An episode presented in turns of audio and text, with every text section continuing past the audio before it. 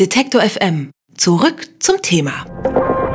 Die Hamburger haben seit zwei Wochen einen neuen Bürgermeister. Nachdem Ole van Beust von seinem Amt zurückgetreten ist, hat nun Christdemokrat Christoph Ahlhaus das Amt übernommen. Ahlhaus ist kein Hamburger, sondern Heidelberger und auch seine frühere Mitgliedschaft in einer Studentenverbindung lässt ihn nicht auf Anhieb als modernen Politiker erscheinen. Aber den genau bräuchte Hamburg und die CDU, um gemeinsam mit den Grünen das Projekt Schwarz-Grün fortzuführen. Welche Ziele hat sich der neue Hamburger Bürgermeister vorgenommen und wie lange wird das schwarz-grüne Bündnis Bündnis halten. Fragen, die wir jetzt an Sven Michael Veit stellen. Er ist Redakteur der Taz in Hamburg und jetzt bei Detektor FM im Interview. Schönen guten Tag, Herr Veit. Ja, schönen guten Tag. Ja, was hat sich die Koalition aus CDU und Grünen unter dem neuen Bürgermeister so vorgenommen? Ach, das wird erstmal eine Koalition der kleinen Schritte sein, würde ich mal sagen. Es sind ja noch anderthalb Jahre bis zur nächsten regulären Wahl im Februar 2012.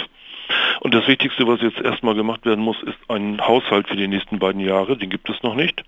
Der wird bis April nächsten Jahres ähm, erarbeitet werden. Also dann schon der im April 2011, der Haushalt für 2011 und 2012. Und das wird ein Sparhaushalt sein und das ist erstmal das Vordringliche. Es wird gespart werden in der Größenordnung von einer halben Milliarde Euro mindestens pro Jahr.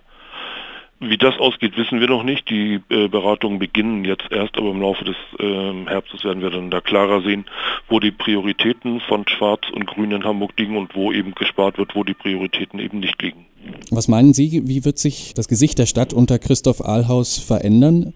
Ich denke gar nicht. Dazu ist die Zeit viel zu kurz, als dass er da irgendwie prägend eingreifen könnte. Außerdem ähm, glaube ich auch nicht, dass es äh, zu großartigen Zerwürfnissen kommen wird zwischen der CDU und den Grünen. Man geht schon so langsam in den Wahlkampf hinein, also jetzt auch den Haushalt wie gesagt, und dann geht schon langsam in den Wahlkampf und dann äh, werden auch die beiden Partner sich so ein bisschen voneinander distanzieren müssen, jeder seinen eigenen Wahlkampf machen. Das ist ja normal, aber da wird es keinen großen, keine großen Themen mehr geben, an denen man sich reiben kann eigentlich. Das wird verwaltet werden, nach anderthalb Jahren mehr schlecht als recht. Mhm. Welche Chancen geben Sie dann der schwarz-grünen Koalition? Wie lange wird das Zweckbündnis da noch halten? ja, ich bin ja kein Prophet oder in Hamburg nennt man das Spöken Kiekerei. Ähm, von der jetzigen Situation ausgehend ähm, von Umfragen und so weiter gibt es keine Chance auf Fortsetzung eines schwarz-grünen Bündnisses. Die CDU liegt gleich auf mit der SPD oder sogar noch dahinter bei 30 Prozent.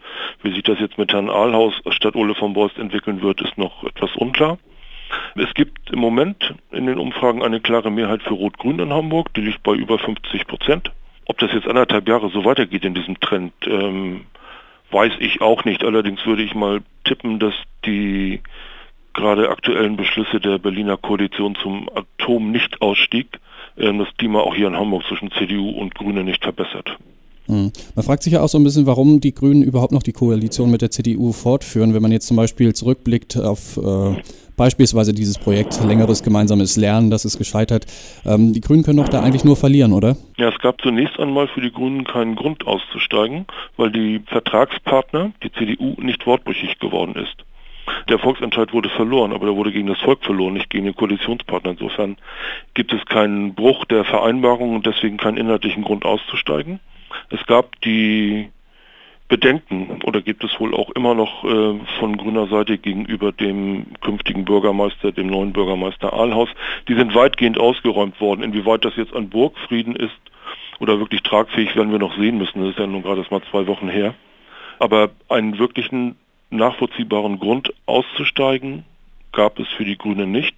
Ob sie dabei verlieren, wage ich zu bezweifeln. Äh, sie stehen im Moment sehr stabil da.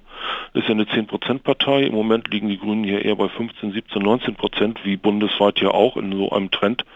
Inwiefern da Hamburger Sonderbedingungen dabei sind, ist im Moment nicht zu erkennen. Ich glaube, es ist eher dann der Bundestrend.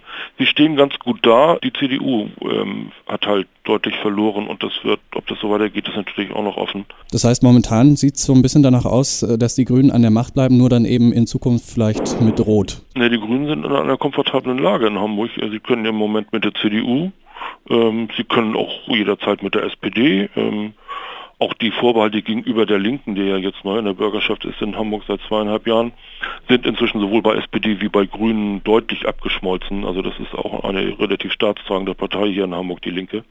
Da gibt es immer irgendwelche Möglichkeiten. Die CDU hat eben keine Möglichkeit, da die FDP in Hamburg sehr schwach ist und eine andere Partei nicht in Sicht ist, bliebe ihr sonst nur die große Koalition mit der SPD.